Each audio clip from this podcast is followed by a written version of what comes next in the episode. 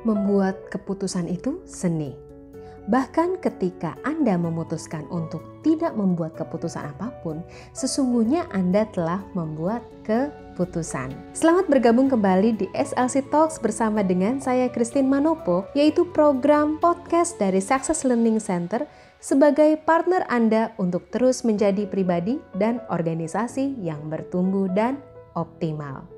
Pada program kali ini, kita akan membahas topik mengambil keputusan sulit di saat krisis. Setiap hari, nggak usah bicara saat organisasi atau Anda harus membuat keputusan penting di pekerjaan Anda saat ini, tanpa kita sadari sebenarnya kita selalu membuat keputusan setiap harinya. Setiap hari kita memutuskan mau bangun jam berapa, mau makan apa, melakukan apa, mau bertemu siapa, atau bahkan memutuskan apakah saya mau order makanan pakai online delivery atau datang ke lokasi langsung. Nah, itu yang sederhana. Cuma ini isunya. Kita apalagi dengan kondisi yang serba nggak menentu ini buat sebagian orang membuat keputusan itu menjadi tantangan tersendiri. Bahkan kalau perlu biarkan aja deh orang lain yang buat keputusan. Jadi kalau lantas kemudian keputusannya salah, ya Anda nggak merasa bersalah banget karena bukan Anda yang bikin keputusan. Kalau mungkin bukan Anda yang melakukannya, mungkin Anda pernah mengalaminya nih.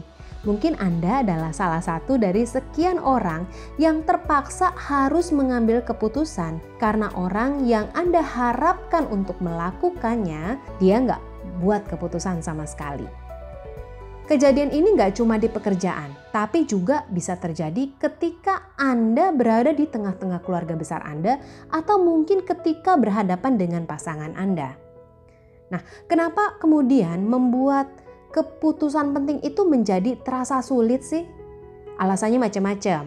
Bisa karena nggak terbiasa membuat keputusan, bisa karena sikap yang belum dewasa sehingga dia mengharapkan orang lain yang buat keputusan atau mungkin merasa itu bukan menjadi tanggung jawabnya atau bisa jadi karena pengaruh tipe kepribadian tertentu dan sebagainya. Namun ini yang saya dapati dari pengamatan dan Pengalaman saya ketika memberikan konsultansi di banyak perusahaan atau ketika memberikan business and life coaching kepada banyak orang bahwa faktor utama penyebab seseorang nggak mau ngambil keputusan apalagi kalau bicara soal keputusan penting adalah enggan untuk menanggung konsekuensi atau resiko akibat dari keputusan yang ia buat.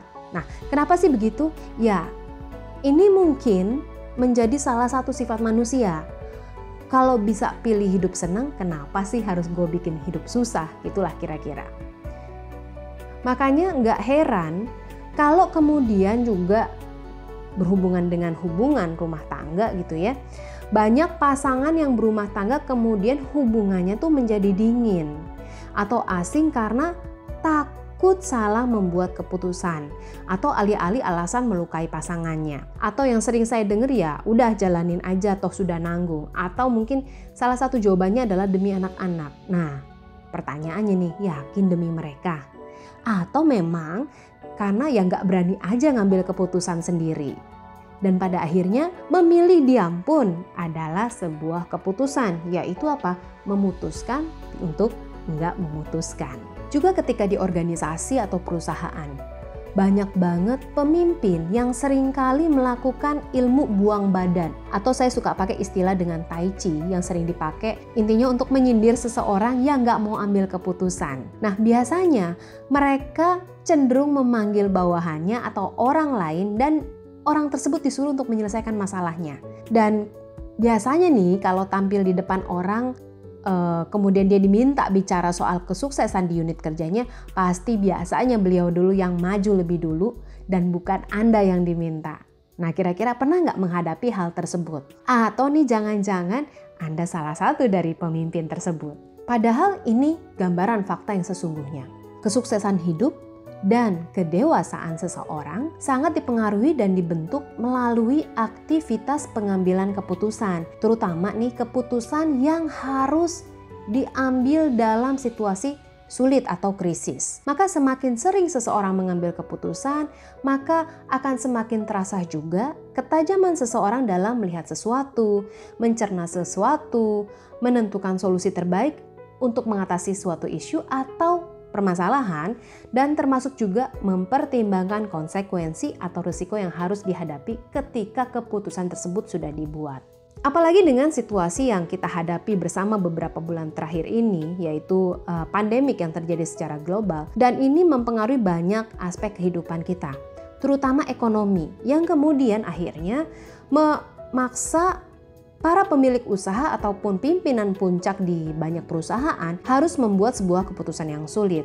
Seperti nih, apakah saya harus melakukan pengurangan karyawan supaya cash flow saya nggak minus, menunda pembayaran THR atau bahkan yang sangat terpaksa adalah harus melakukan PHK.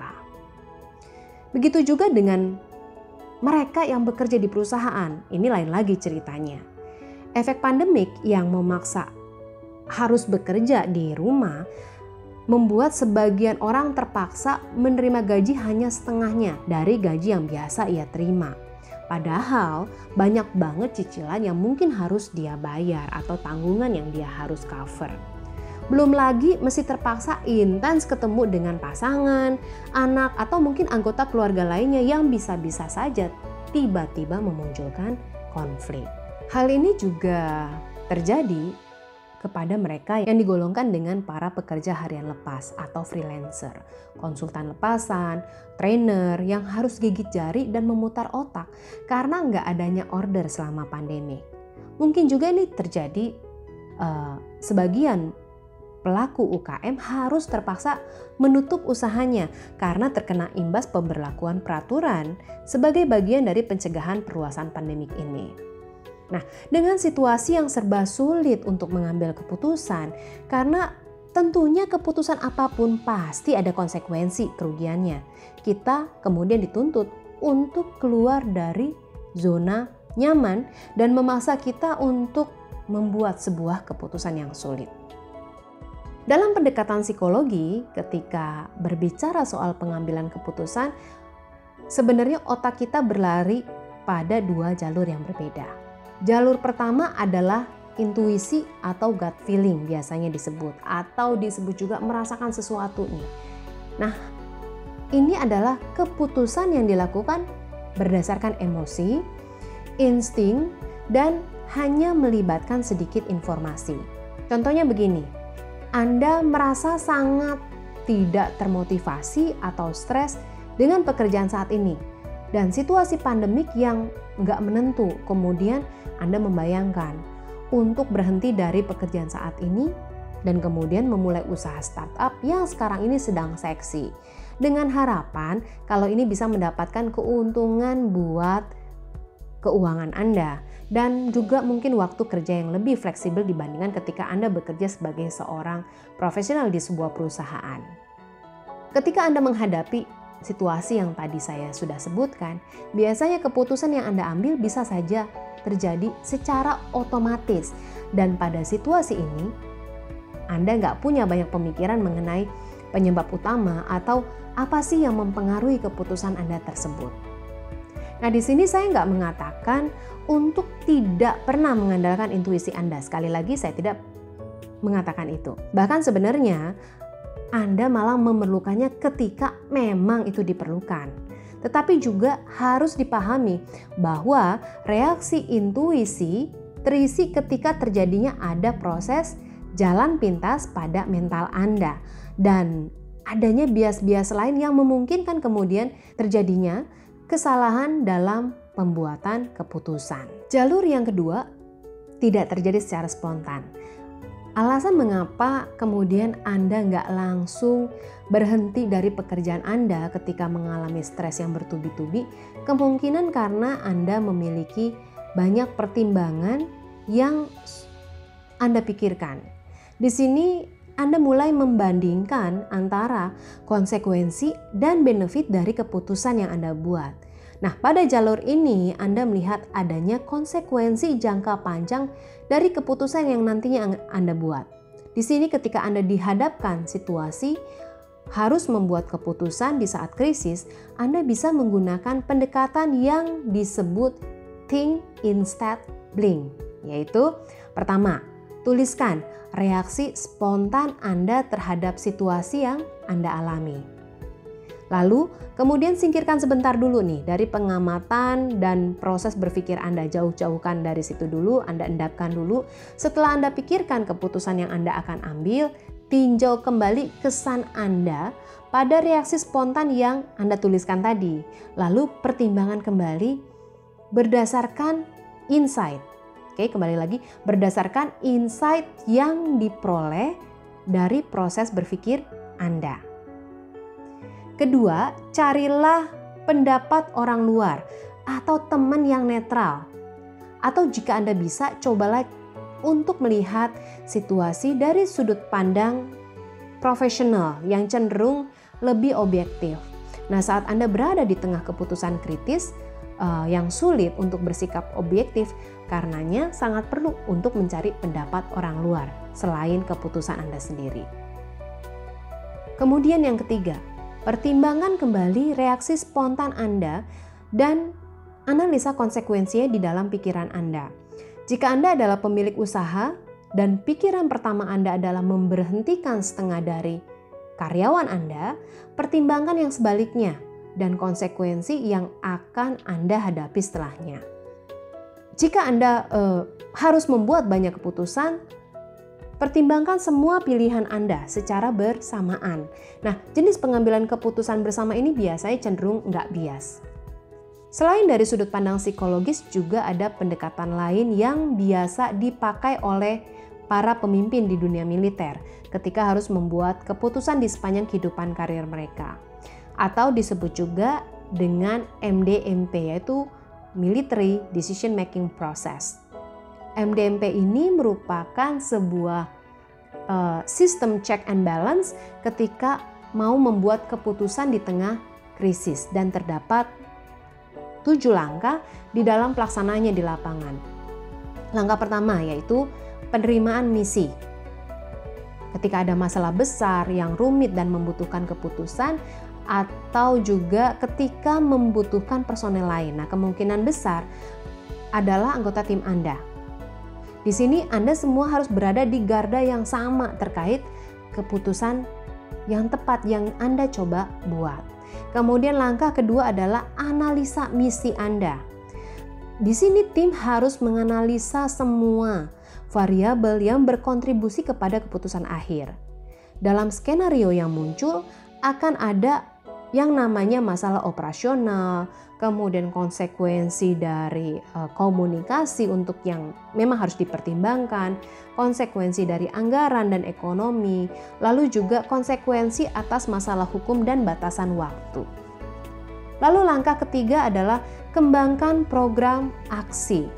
Karena bisa aja nih ini kita tergoda dan mudah terganti dengan ide-ide Anda. Anda perlu menyusun uh, sebuah struktur yang spesifik untuk semua pilihan Anda. Anda juga perlu memenuhi tujuan strategis yang ditetapkan oleh CEO atau pemimpin senior dan kemudian mengeksplorasi dengan pertanyaan bagaimana kalau ya misalnya nih CEO mungkin mengatakan kepada tim Anda dalam memikirkan keputusan ini maka opsi yang terbaik harus bersifat jangka pendek dengan melibatkan sesedikit mungkin orang-orang kunci memiliki dampak ekonomi yang terbatas dan harus ada jalan yang paling cepat. Sehingga ini kemudian memberikan pertumbuhan begitu krisis berakhir. Lalu langkah keempat, evaluasi setiap tindakan Anda. Ya, ini penting bahwa setiap pemimpin kemudian secara terpisah harus mempertimbangkan bagaimana keputusan akan bertam, uh, keputusan akan berdampak pada unit kerjanya. Jika Anda seorang pemimpin SDM, Anda dapat mempertimbangkan dampak pekerja, kemudian uh, waktu yang terintegrasi dengan pekerja dan struktur paket pesangon yang harus terpaksa Anda keluarkan. Lalu langkah kelima, yaitu bandingkan program tindakan. Di sini kembali anggota tim berkumpul untuk menimbang hasil dari langkah keempat. Apakah ada konsekuensi hukum yang akan lebih berat dalam keputusan akhir karena konsekuensinya akan jauh lebih buruk bagi organisasi daripada kerugian perusahaan yang yang sifatnya sementara. Langkah keenam yaitu CEO atau mungkin pembuat keputusan utama harus memilih tindakan yang akan diambil dan atau dapat membuat tindakan baru bagi uh, anggota tim yang bisa kemudian dieksekusi, uh, yang bisa dieksekusi.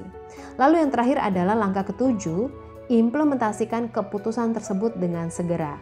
Karena ketika Anda menunda keputusan, maka tingkat resikonya akan jauh lebih tinggi daripada tidak memutuskan sama sekali. Nah, semoga sesi kali ini memberikan insight bagi Anda semua dan kita bisa menjadi pribadi dan pemimpin yang lebih baik, sehingga kemudian mendorong diri kita masing-masing dan perusahaan ke arah pertumbuhan yang jauh lebih solid. Bila Anda hendak berdiskusi dan mempunyai pertanyaan yang berhubungan dengan pengembangan pribadi dan organisasi, silahkan hubungi Success Learning Center melalui WhatsApp ke 0878 989 10 atau email kami ke info at. Sebagai penutup dari saya hari ini, kesuksesan dalam hidup itu sebuah proses yang berkelanjutan. Teruslah fokus dan kembangkan potensi Anda semakin lebih baik dari hari sebelumnya. Have a blessed journey.